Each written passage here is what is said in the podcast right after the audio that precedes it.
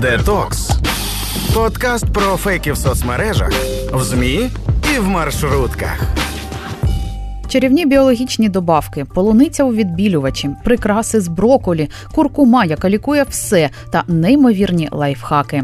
Мене звати Вікторія Єрмолаєва. У попередньому випуску ми розповідали про міфи щодо їжі, і сьогодні продовжуємо говорити про кулінарні фейки. Детокс. Фейки в соцмережах. Нагадаю, що фудблогерка, аналітикиня VoxCheck Анастасія Іванцова ділить кулінарні фейки на дві групи.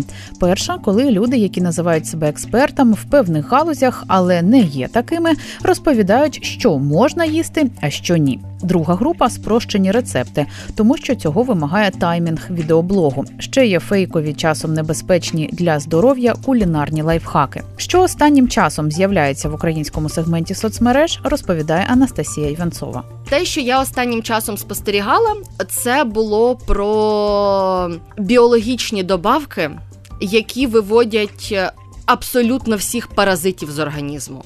От, типу, один із магазинів в українському сегменті, який продавав там і хліб, і борошно, знову ж таки, магазин, який пропагував, що треба їсти все без дріжджі, все без глютену, все без молочки, максимально без термічної обробки, треба все їсти сирим. Ну таке дуже хелсі-хелсі в лапках все. То вони пропагували, що вони створили унікальну формулу, суміш якихось трав, які ти додаєш у кожну свою страву замість приправи.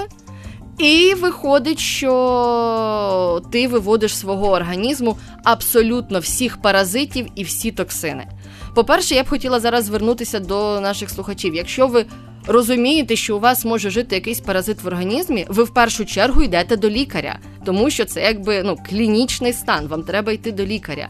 По-друге, токсином може бути будь-яка речовина, якої забагато в нашому організмі. Немає наукового твердження і немає наукового визначення, що таке токсини і конкретний перелік там умовних токсинів.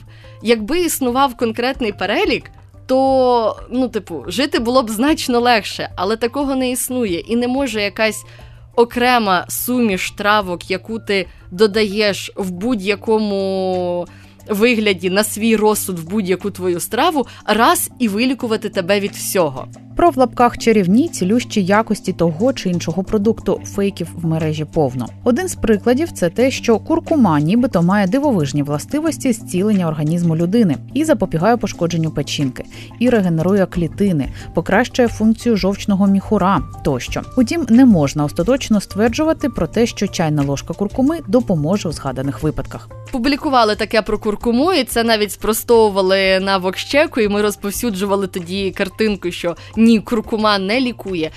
Дійсно, у куркумі багато корисних речовин, і її корисно додавати у свої страви, і ще й до всього це смачніше.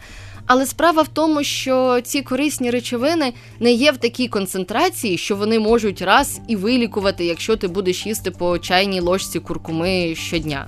А от щодо фейкових кулінарних лайфхаків, то таких відео повно в інстаграмі та Тіктоку. Приклади наводить Анастасія Іванцова. Ну, от у мене в Тіктоку я сижу в Тіктоку вже десь півтора року. У мене така дуже кулінарна бульбашка, і у мене навіть є окрема папка збережених відео, яка називається Треш на перевірку. Кулінарні фейки, які я там бачила. Наприклад, е, відео, як людина бере звичайну молоду свіжу кукурудзу. По ній видно, що вона жовта, вона молочна. Кладе її в пакетик, солить, закриває пакетик, кидає в мікрохвильовку на 3 хвилини, дістає пакет, відкриває, і там окремо лежить качанчик кукурудзи, і окремо лежить навколо качанчика готовий попкорн. З одного боку, ми думаємо, як це можна повірити. А з іншого боку, коли ми бачимо, що це публікує багато людей. Ми собі думаємо, а може спробувати, і починаємо там не задумуватись над тим, що попкорн робиться із конкретного сорту кукурудзи. Е, що ця кукурудза не повинна бути молочною. І найпростіше, якщо ви робите попкорн з кукурудзи, то він буде вибухати на качанчику кукурудзи, а не буде обпадати навколо качанчика, і він буде лежати окремо в пакеті. Ну тобто, ось такі, наприклад, е, дуже віральні штуки. Або не зовсім кулінарний фейк, але пов'язаний з їжею. Я бачу дуже багато лайфхаків, як умовно зробити собі прикраси. І ти береш свіжу броколі, опускаєш її в епоксидну смолу, під е, ультрафіолетовою лампою її запікаєш, і оп, у тебе вже там підвісочка на сережки, на кулончик, на будь-що. І це так також не буде працювати, тому що, опустивши свіжу броколі в епоксидну смолу, ти ніяким чином не зупиняєш процес ну, гниття броколі всередині. І просто через кілька днів буде корочка епоксидної смоли, в якій буде гнила броколі. І також нічого хорошого від цього не треба чекати. Але це віральні штуки. Їх цікаво дивитися, їх швидко дивитися, їх пакують у відео по 15-20 секунд.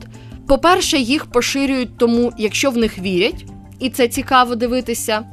По-друге, їх можуть поширювати такі самі люди, як я, які кажуть, Боже, ти подивись, який треш, як в це можна вірити?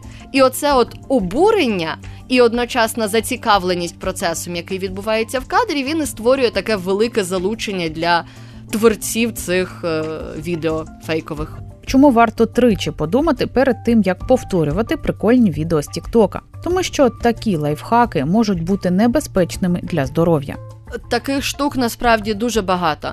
Один із е, віральних каналів, який створює отакі от лайфхаки і крафтові штуки і в Фейсбуці, і в Інстаграмі, і в Тіктоку. Вони кілька років тому почали розповсюджувати штуку, як зробити дуже красиву білу полуницю, якою ви можете прикрашати там свої торти. Ну тобто вони цього не казали, але у них на відео робили цю полуницю звичайно білою і прикрашали нею якісь десерти.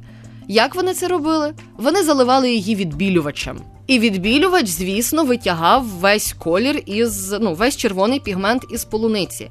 І в англомовному я дуже рада, що це не дійшло до українського сегменту. Я його не помічала ні інстаграму, ні Тіктоку, ні Фейсбуку. А от, е, наприклад, в Британії і в Штатах було дуже поширено, коли якісь блогери потім розвінчували це і закликали не пробувати і не їсти полуницю, яка дві години полежала у відбілювачі у хлорці. Також були такі фейки. На перший погляд вони були безпечними. Що з ним можна може бути не так? Як розігрівати піцу? Ви повертаєте нібито тостер на бік, щоб піцу можна було всередину покласти, а не поставити як шматочки хліба. Власне, вмикаєте тостер, і піца так розігрівається і зверху, і знизу. Це небезпечно, тому що піца тоді напряму лежить на нагрівальному елементі. Сир з неї може стікати на нагрівальний елемент. І наскільки я пам'ятаю, я, на жаль, не змогла знайти новину цю перед записом, але наскільки я пам'ятаю, в Штатах навіть був один випадок пожежі в будинку, тому що чоловік вирішив саме так розігріти піцу, і у нього загорівся тостер, і відповідно у нього сталася пожежа в кухні. Що ж стосується фейкових рецептів, часто у мережі публікують яскраві короткі відео, як приготувати ту чи іншу страву. Автори роблять швидкий та захопливий монтаж, та не завжди показують реальний процес приготування. Щоб відео було коротшим, його подивились якомога більше людей. Показують не всі інгредієнти та описують не всі процеси. Пам'ятаю, як в українському сегменті там намагалися повторити деякі рецепти із е, різних віральних каналів із рецептами, і вони не виходили і просто казали: ну, значить, у мене то кривенькі рученьки, і я не можу це приготувати. Я, як людина, яка займається кулінарією уже там певний період часу, і можу сказати, що у мене не дуже кривенькі ручки. Просто іноді ці рецепти не працюють. Я вам правду кажу. Просто іноді люди цей роблять рецепт, щоб він красиво виглядав в кадрі, і не задумуються про те, як хтось його буде повторювати або в інших умовах, або з іншими продуктами, або просто як хтось буде його повторювати.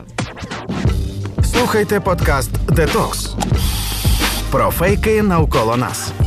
Фільтрувати кулінарні фейки нелегко, говорить фудблогерка, аналітикиня Воксчек Анастасія Іванцова. Тому що ти їх починаєш фільтрувати, як тільки ти починаєш трошечки намагатися розбиратися в техніках і в хімії, і в фізиці тих процесів, які відбуваються в кухні. Я вже займаючись цим кілька років.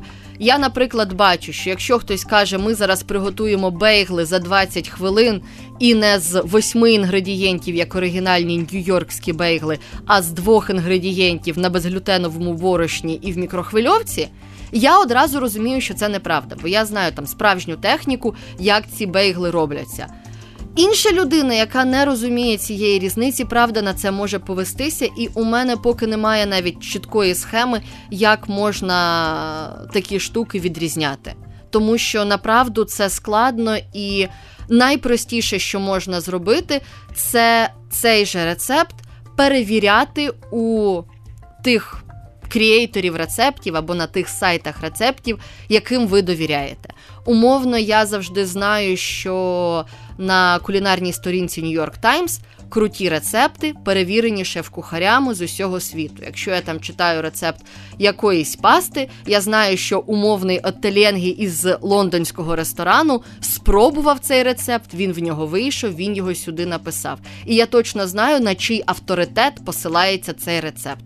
Тому, якщо я щось інше бачу, я намагаюсь перевірити на сайті New York Times, чи є там щось аналогічне, що я можу використати. В українському сегменті теж є кухарі і сайти, які публікують перевірені рецепти. Висновок один: будь то кулінарний фейк чи якийсь інший, варто завжди перевіряти інформацію. Попередні випуски детоксу про розвінчення популярних фейків на сайті громадське.радіо.